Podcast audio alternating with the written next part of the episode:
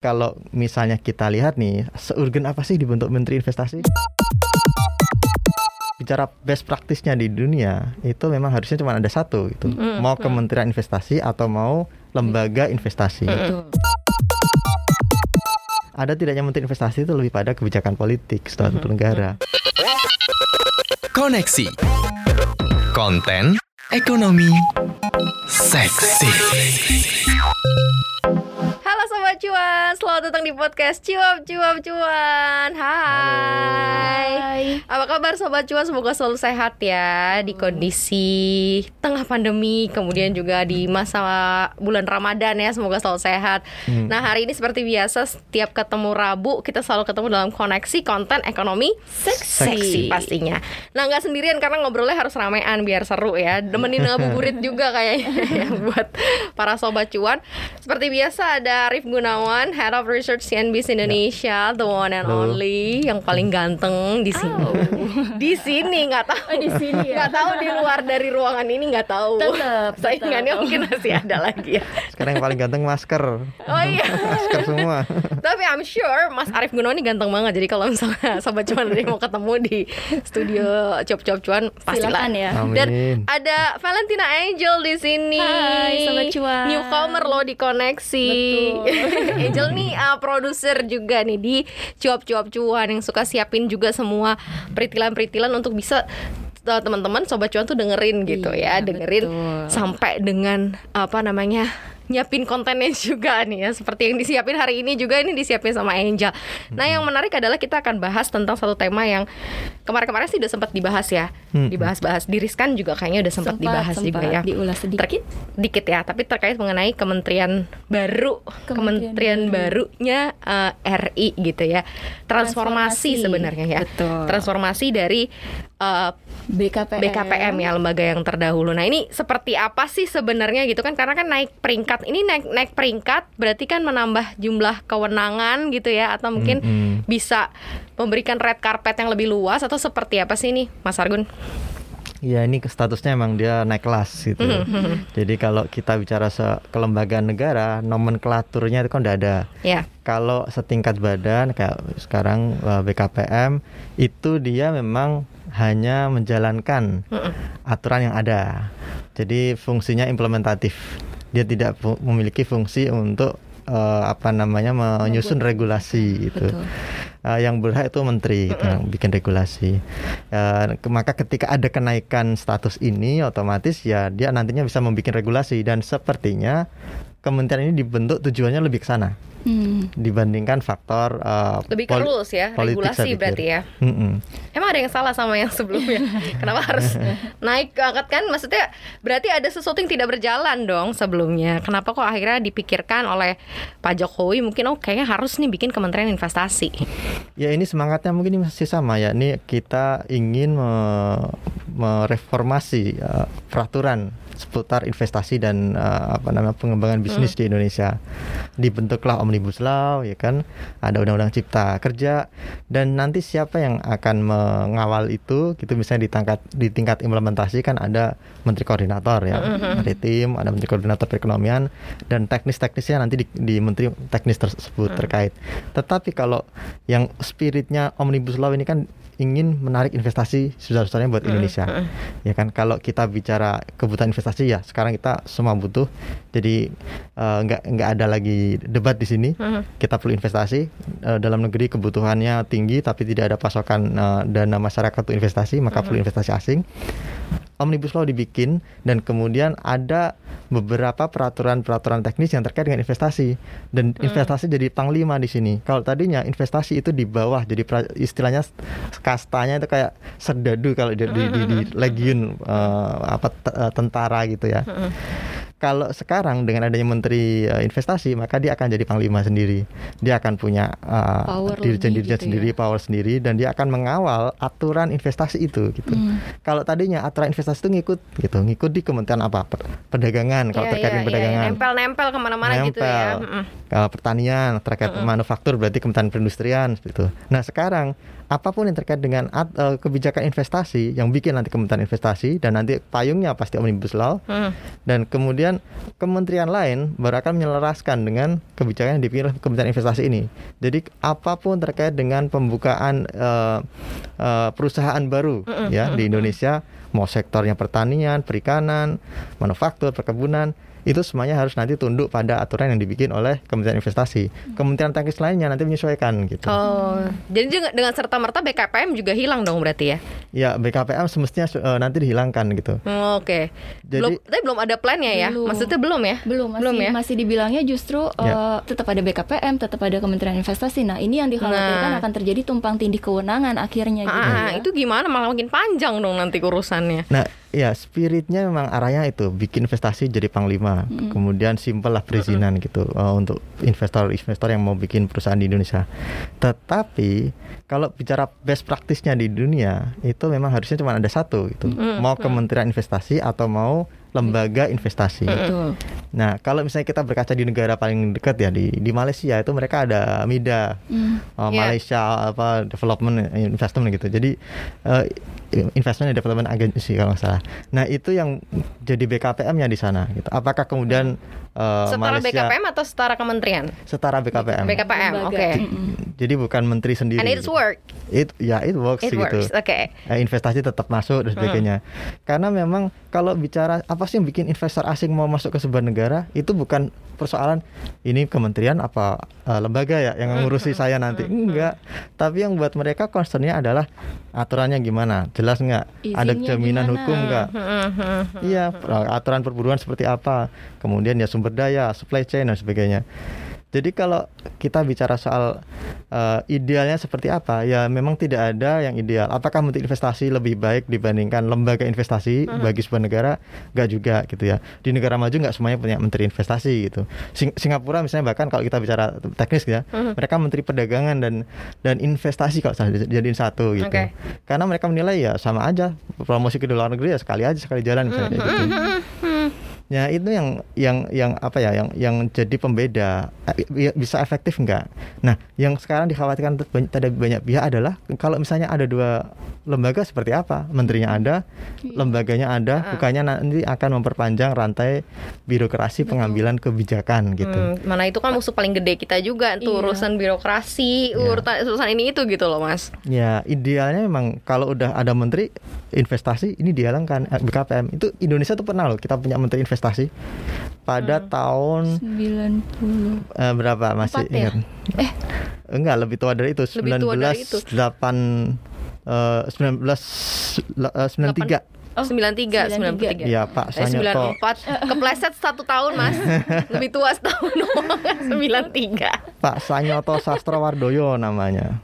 Dia jadi menteri negara investasi. Nah pernah kemudian jadi Hamzah kemudian Marzuki Usman ya ya tokoh-tokoh lah Laksamana Sumardi. Sebenarnya bukan kementerian baru-baru banget berarti ya Karena sudah pernah ada sebelumnya ya. Ya sebenarnya pernah ada. Dan pada saat itu memang ketika Menteri Investasi ini ada nggak ada BKPM gitu. Oh nah, ket- apakah kinerja investasi bagus? Ya saat itu bagus. 93 sampai 97 kita kan ya jadi macan Asia gitu. Semua Sebelum orang krisis berlomba-lomba 98 gitu. itu ya Ya, tetapi bukan karena faktor Menteri Investasi atau eh, badan investasi bukan bukan soal itu. Tapi itu tadi investor investor asing masuk ya mereka menilai dari sisi modal dasar ekonomi Indonesia seperti apa ekonomi makronya seperti apa faktor perburuan seperti apa gitu. Dan kalau misalnya kita lihat nih seurgen apa sih dibentuk menteri investasi? Ya harus kita lihat dulu eh, problem investasi kita di mana gitu. Hmm. kalau ternyata problemnya adalah rantai birokrasi pengambilan kebijakan investasi yang terlalu panjang, ya maka perlu kita bikin menteri investasi. Tapi kalau ternyata enggak, ya bisa jadi menteri investasi ini hanya jabatan politik yang ditambahkan untuk ya kepentingan politik gitu untuk menambah eh, apa namanya pos bagi para eh, politisi yang jadi eh, mitra pemerintah sekarang untuk ber, eh, menjalankan pemerintahan. Karena serta merta sebenarnya kalau misal dilihat mau banjir investasi yang nggak melulu sebenarnya ada badan yang tinggi gitu ya mas ya. Jadi Iya. lebih kepada memang perbaikan perekonomian. Jadi perekonomian suatu negara sebenarnya yang lebih ke jadi apa ya? Jadi daya tarik tujuan untuk dari- investasi lebih ke situ sebenarnya. Iya, betul. Dan selama ini Berarti nggak urgent-urgent banget dong. Kalau Oke, dilihat ma- maka kita lihat dulu uh, tingkat dari urgensinya nih. tingkat urgensinya nih. Ah-ah. Kan ad- kalau kita melihat dari indeksnya GCI ya, Global Competitiveness Index, indeks daya saing global uh, yang bikin World Economic Forum itu semacam lembaga nirlaba lah yang berisi para pengusaha-pengusaha bos-bos sedunia ibaratnya gitu. Mereka sering bikin pertemuan tahunan di Davos yang terkenal itu. Oh ya ya ya. Karena kenapa terkenal? Karena meskipun lembaga semacam itu yang bukan Hmm. milik negara mana pun bisa manggil pemerintahan seluruh dunia, kepala Mm-mm. negara pada datang ngumpul ngumpul. gitu. Hmm. Betul. Keren kan? Nah, WF itu punya eh, itu GCI Global Competitiveness Index dan eh, ada 12 pilar di situ. Nah, saya sudah nge, nge, nge-trace dari 12 pilar ini mana sih problem terbesar Indonesia gitu Mm-mm. dan mana sih yang keunggulan kita. Hmm. Nah, kalau dari sisi eh, skornya, skor daya saing kita itu yang terbaik ya, itu dari 12 pilar itu stabilitas makro. Itu Oke. skornya 90. Kalau 100 bagus gitu ya. Ini 90.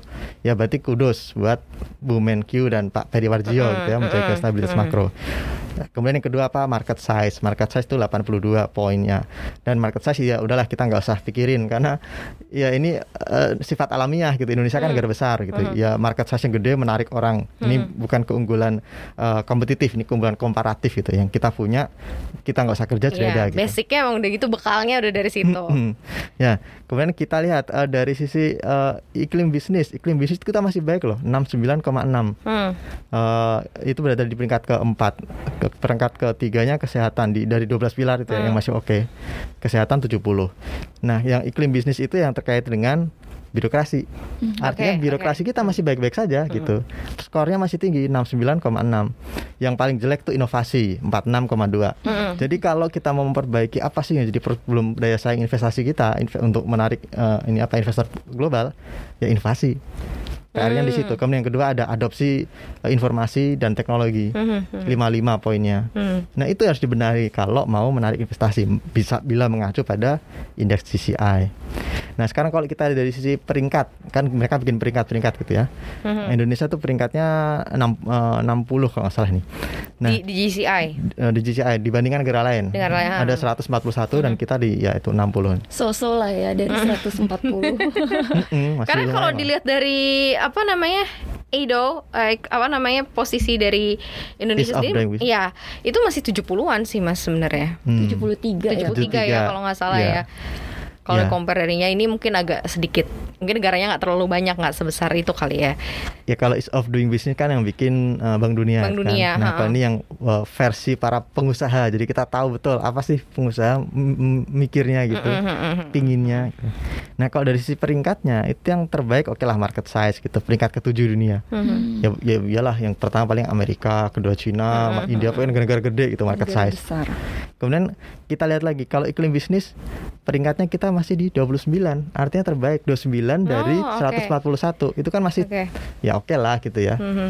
Jadi lagi-lagi kalau kita bicara soal perizinan dan sebagainya buat investor kalau ingin masuk ke Indonesia itu masih relatif oke gitu. Hmm. Tadi peringkat kita perizinan ya itu dengan iklim bisnis itu di peringkat 29. Kemudian kalau kita bicara soal eh, apa namanya skornya yaitu iklim bisnis juga skornya masih tinggi 69. Mhm, mhm. Jadi nggak urgen urgen urgen amat gitu. Nggak. Ada menteri investasi untuk mengatasi persoalan investasi kita gitu. Yang mau di kalau mau mengatasi problemnya ya tadi inovasi, adopsi, kemudian pasar tenaga kerja itu di top tiga terbawah nih dari 12 pilar yang yang skornya buruk. Kemudian kalau dari peringkat ya tadi inovasi lagi-lagi adopsi kita peringkatnya terburuk di di, di tu- 74 gitu ya. Kesehatan 96 masih buruk ternyata Mhm. dan infrastruktur. Jadi itu yang harus dibenahi sebenarnya kalau kita mau mengatasi uh, problem investasi di Indonesia. Sebenarnya kan poin-poin itu juga dilakukan kan sekarang kan kayak infrastruktur ya gitu kan Mm-mm. lagi berjalan juga running gitu. Atau mungkin ini seperti kayak dikasih bantalan dari omnibus law gitu ya. Karena ini kan omnibus, law fokus sama investasi. Ya udah sekalian deh dikasih aja uh, kepalanya gitu. Saya dikasih aja kementeriannya. Mm-mm. Mungkin BKPM belum sekuat itu karena kan kalau kita lihat kan dari sisi raihan PMDM uh, apa penanaman modal asing atau penanaman modal dalam negeri kan agak-agak nggak begitu performing well lah ya ya nggak sih? Mungkin Mas Arif punya dia datanya karena kalau misalnya report dari kepala BKPM dari zaman Thomas Lembong dulu gitu ya Mm-mm. selalu ada apa ya uh, suas suara mirisnya gitu loh. Ada sesuatu yang memang tidak sesuai dengan ekspektasi. Makanya jadi di digedein dia jadi kementerian gitu. Dan sekaligus juga nih ada nih undang-undangnya omnibus law gitu. Hmm. Nah, ya itu sepertinya lebih ke sana. Hmm. Jadi ya itu menteri ini dibikin hanya untuk bik- eh, bikin apa ya semacam orang yang jadi PIC. nah, Nah, ini untuk ngawal Ah. Omnibus law siapa gitu. langsung gitu ya. Iya. Heeh. Tapi kalau misalnya dilihat target untuk BKPM tahun ini aja tuh cukup tinggi. Target investasinya hampir 900 Triliun, triliun, ya. triliun, 900 triliun, gitu. Maksudnya dengan pembentukan eh, dari transformasi BKPM menjadi Kementerian Investasi ini kan tujuannya untuk menarik investasi sebesar-besarnya gitu. Ketika masih menjadi BKPM aja targetnya sudah sebegitu besar. Nah, Mm. apakah ketika menjadi Kementerian Investasi ini bisa tercapai atau bahkan lebih gitu Mas Argun? Kalau misalnya kita melihat dari Mhm. sisi APBN-nya aja itu udah naiknya hampir cukup signifikan juga kan dari yang Mhm, mhm. eh, 400 600-an eh, miliar jadi 1,08 triliun kemudian dipangkas jadi 903 miliar ya kalau nggak salah. Itu mungkin nggak Mas Argun ya target investasinya itu bisa tercapai bahkan lebih dari eh, target BKPM. Ya, atau kementerian nanti hanya bertugasnya adalah ya udah eh, Menjalankan ini aja. tugas BKPM nih gue tarik nih gue kerjain gitu. Atau semer- atau seperti apa nantinya as a functionalnya ya sepertinya kalau dengan konstelasi sekarang masih ada BKPM, ada Menteri Investasi lagi, berarti ya nanti Menteri Investasi tugasnya hanya lebih pada tataran regulasi. Dia bikin regulasinya, aturan main dalam investasi dan kemudian merapikan eh, apa namanya, em, misalnya ada tumpang tindih dengan kementerian lain soal aturan, soal pelaksanaan teknis. Nah dia yang nanti nyelesain itu. Nah BK, BKPM nanti dia kayak jadi em, etalasenya, front office-nya untuk ngurusi perizinan. Dia akan fokus di situ. Jadi asing mau masuk, dia yang jadi eh, apa namanya gelar karpet merah, kemudian serve the investor, apa aja yang anda butuhkan. Lebih yang menjamu gitu ya kalau ada tamu mau etalase masuk kayak gitu ya. tokonya gitu Iya. ya Ya, buat sepertinya window nanti gitu. shoppingnya gitu. di situ Dia yang yang akan ibaratnya yang akan kerja teknisnya Eh, itu eh, BKPM. teknis. Tapi kalau yang kerja dalam sisi konseptual dan uh, regulasi serta uh, apa namanya ya biar perampingan biar nggak ada tumpang tindih dengan kementerian lain aturan-aturan dan pelaksanaan ya itu nanti tugasnya si menteri ini. Jadi ya itu tadi kayaknya menteri ini jadi PIC-nya pelaksana omnibus law gitu. Kalau selama ini kan omnibus law di apa namanya diawasi atau dijaga sama Kementerian Perekonomian gitu kan. Kementerian Koordinator Perekonomian Pak Erlangga. Tapi jangan lupa Kementerian Perekonomian itu hanya memiliki kebijakan yang sifatnya koordinatif gitu. Dia tidak bisa menginstruksikan gitu. keinstruksikan ke pemerintah mana pemerintah daerah misalnya. Tapi kalau menteri yang teknis itu bisa bikin aturan bikin regulasi nah itu. Sepertinya itu nanti akan di dioper eh, fungsi pengawalan omnibus law ini dari Kementerian Koordinator Perekonomian digeser ke Menteri Investasi Hmm. dan Kementerian Koordinator dia akan yang ngawasi secara umum aja ekonomi makro investasi masuk di dalamnya dia akan ngeceknya ke Bapak Menteri Investasi entah siapa nanti ini Oh, negara mana sih yang eh, investasinya tuh setara kementerian gitu? Maksudnya yang ngurusin investasinya tuh setara kementerian. Ada nggak data lo mas? Yang memang Ya. memang dibutuhkan nih, memang ya harus setara kementerian nih. Karena kalau tadi kan Malaysia aja ternyata setara badan aja mungkin eh, ya seperti BKPM-nya aja sudah berjalan sebenarnya investasinya di sana gitu Ya. kan. Baik-baik aja nggak perlu saya menteri gitu kan. Nah, negara mana memang yang secara apa de- sistemnya gitu ya investasinya tuh memang langsung dipimpinnya oleh sebuah kementerian besar. ada ada banyak sih misalnya Menteri of Investment ya itu Iya, Menteri of- ada uh, di Minister Arab of Saudi Investment berarti ya? Uh, Ministry of Investment Ministry, ya. ada Arab Saudi Mesir ada Hmm. Tanzania juga ada Uganda jadi negara-negara Afrika juga keren udah punya Iya iya, ini Jadi juga punya menteri ternyata ya. jadi kalau tolak ukurnya kemajuan iklim investasi berdasarkan ada tidaknya kementerian, ya Uganda lebih maju karena lebih dulu ada gitu ibaratnya sekarang berjalan gitu. Tapi kan ya nggak kayak gitu pola pikirnya artinya menteri investasi atau kementerian investasi itu bukan tolak ukur bahwa kita lebih baik dalam hal eh, menarik investasi asing, enggak. Tapi ya kalau kita mau bicara soal performa ya nggak penting Eh, ibaratnya kayak kata Mao Zedong itu yang terkenal. Mhm. Saya tidak peduli kucing itu hitam atau putih, selama dia bisa nangkep tikus, ya buat saya itu udah cukup kan gitu. Lu real kucing gitu ya. Iya, yang penting kucing. Karena musuh lo tikus ya. bisa nangkep tikus udah mau putih, mau merah, Mau belang-belang ya. Iya, mau gede, mau kecil ya kan. ya itu Menteri Investasi juga sama. Sebenarnya kalau kalau BKPM bisa menjalankan fungsi yang uh, efektif untuk menarik investasi uh, dan tidak ada problem regulasi yang tumpang tindih, ya sebenarnya nggak perlu ada Kementerian Investasi khusus. Tetapi sekarang mungkin itu yang jadi uh, concernnya pemerintah gitu. Hmm, Tapi kementerian ini akan menambah budget lagi nggak sih? Budget tadi pasti naik kan Iya tadi ya kan? sembilan- Dua 900 miliar ya. Uh, oh, jadi nanti nambah-nambahin budget lagi kan APBN. pasti secara keseluruhan kan mas iya. dan eh, apa banyak yang ya netizen netizen ya kayak Mm-mm. ini budgetnya temen lo udah- dong semua. Netizen. Cuan. budgetnya udah tinggi nih permasalahannya kan sebenarnya selain di level badan atau kementerian itu kan juga di lapangan kan kayak yang tadi Mas Argun udah bilang ada infrastruktur kemudian juga sumber daya manusianya masih kurang Ya. teknologi dan lain sebagainya itu. Ini kan di levelnya level lapangan kan bukan di level lembaga ataupun kementerian nah Mm-mm. netizen luar biasa Iya, kayak- kritis banget mas kalau soal duit ini mungkin gak sih gitu jangan-jangan cuma akhirnya menggemukkan anggaran aja Iya, tapi nggak ada iya, hasil masuknya buat kita gitu kecuali Khususnya memang PDB. win-win solutionnya adalah ya itu ada kementerian tetapi ya eh, BKPM-nya mungkin tetap ada gitu atau Hmm, enggak diadakan nggak ada lagi? justru Oh. harusnya seperti yang sudah berjalan running sebelum-sebelumnya itu jadi diambil alih seluruhnya diambil gitu. alih. seluruhnya.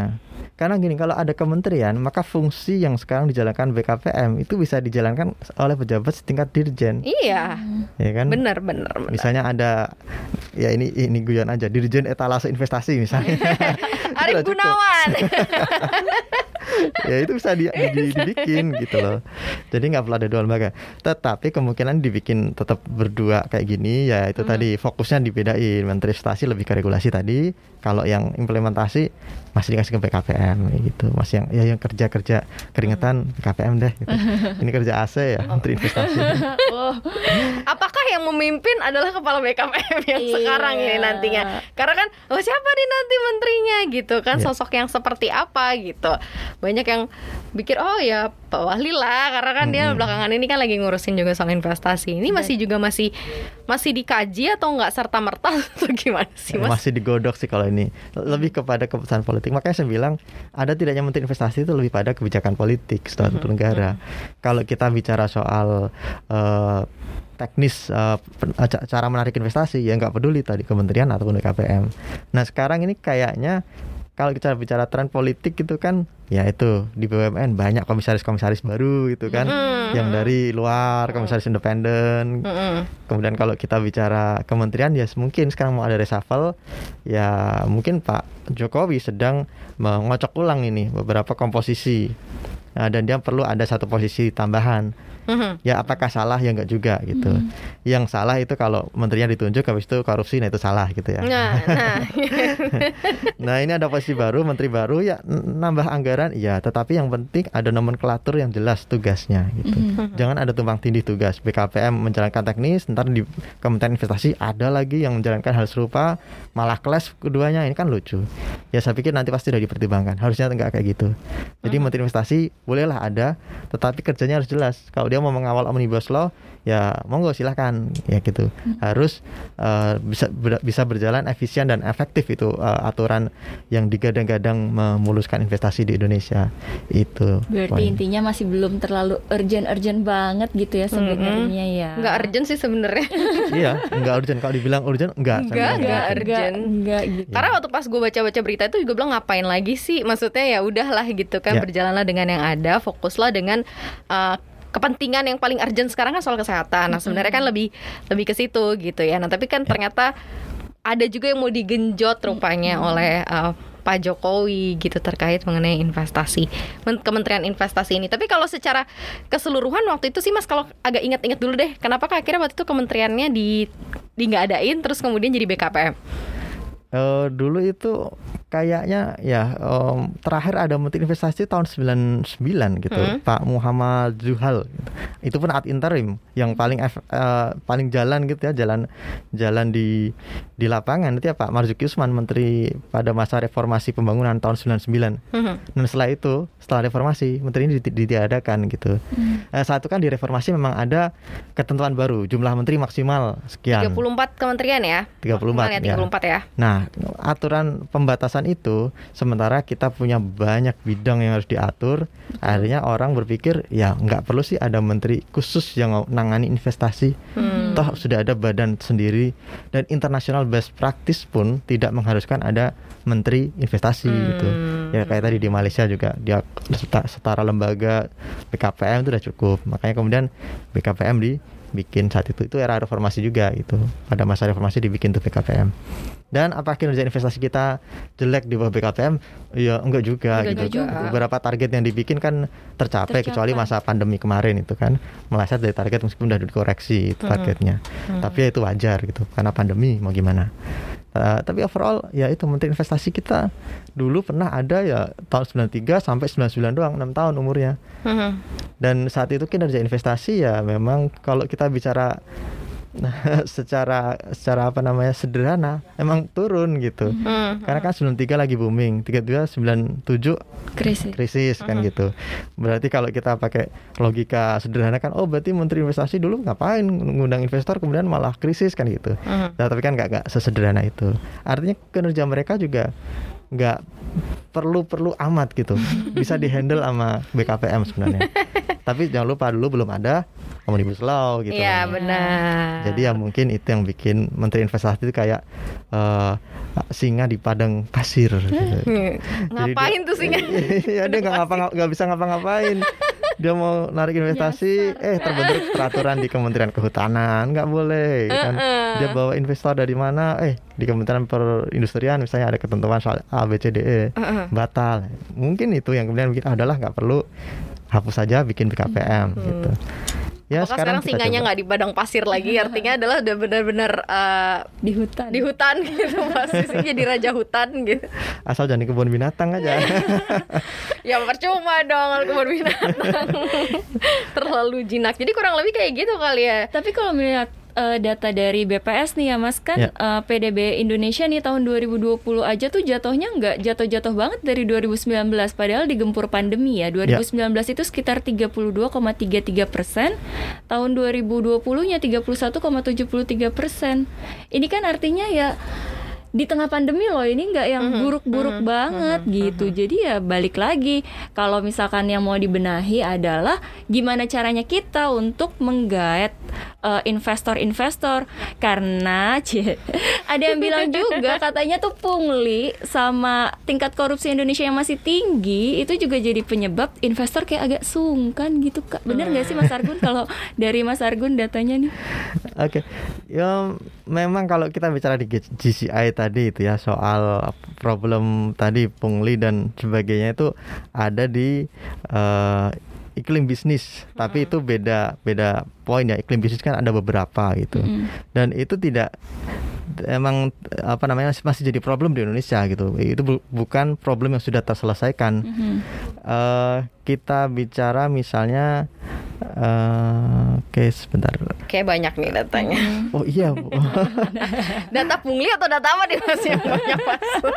Tapi kalau memang bicara mengenai pungli eh, atau mungkin ya itulah makanya kenapa kok ada eh, omnibus law begitu kan yang memotong begitu kan sebenarnya rule regulasi gitu. Tadinya kan ada sempat ke apa tuh namanya eh, online apa single submission gitu yang satu pintu gitu kan. itu ya. Yang diharapkan juga sebenarnya memutus nih yang nggak perlu-perlu segala macam. Nah juga memutus pungli-pungli itu gitu. Ya. Nah sekarang makanya eh, ditingkatin lagi mungkin ya. Tetapi sih kalau ini kan persoalan nggak tahu deh klasik mungkin ya. Yang klasik mungkin orang klasik seperti Mas. Argun bisa jawab gitu.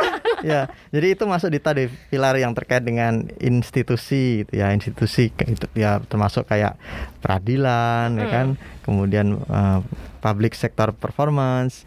Jadi yang terburuk tuh emang kita masih di transparansi ya. Peringkatnya tuh 77 gitu. Jadi yang lain-lain tuh udah eh, peringkatnya di atas 50 gitu. Kayak misalnya terorisme, terorisme masih buruk 110. Tingkat pembunuhan, ya kita Hmm. paling kecil nih, lumayan 6 peringkatnya. Jadi kita di 6 terbaik dari sisi negara yang aman dari pembunuhan gitu. Mhm. Ya bagus lah, nggak ada peredaran senjata bebas kan? Iya, iya. Mas Argun takut dibunuh sama eh, Karena menolak cinta ya. iya. takut ya. ya ini insiden of corruption terkait dengan transparansi itu tadi 77 dan peringkatnya emang buruk. Eh, peringkatnya eh, 77, eh, skornya buruk 38 dari 100. Ya memang betul. Tadi dibilang ada pungli dan sebagainya, itu masih jadi problem di tempat kita.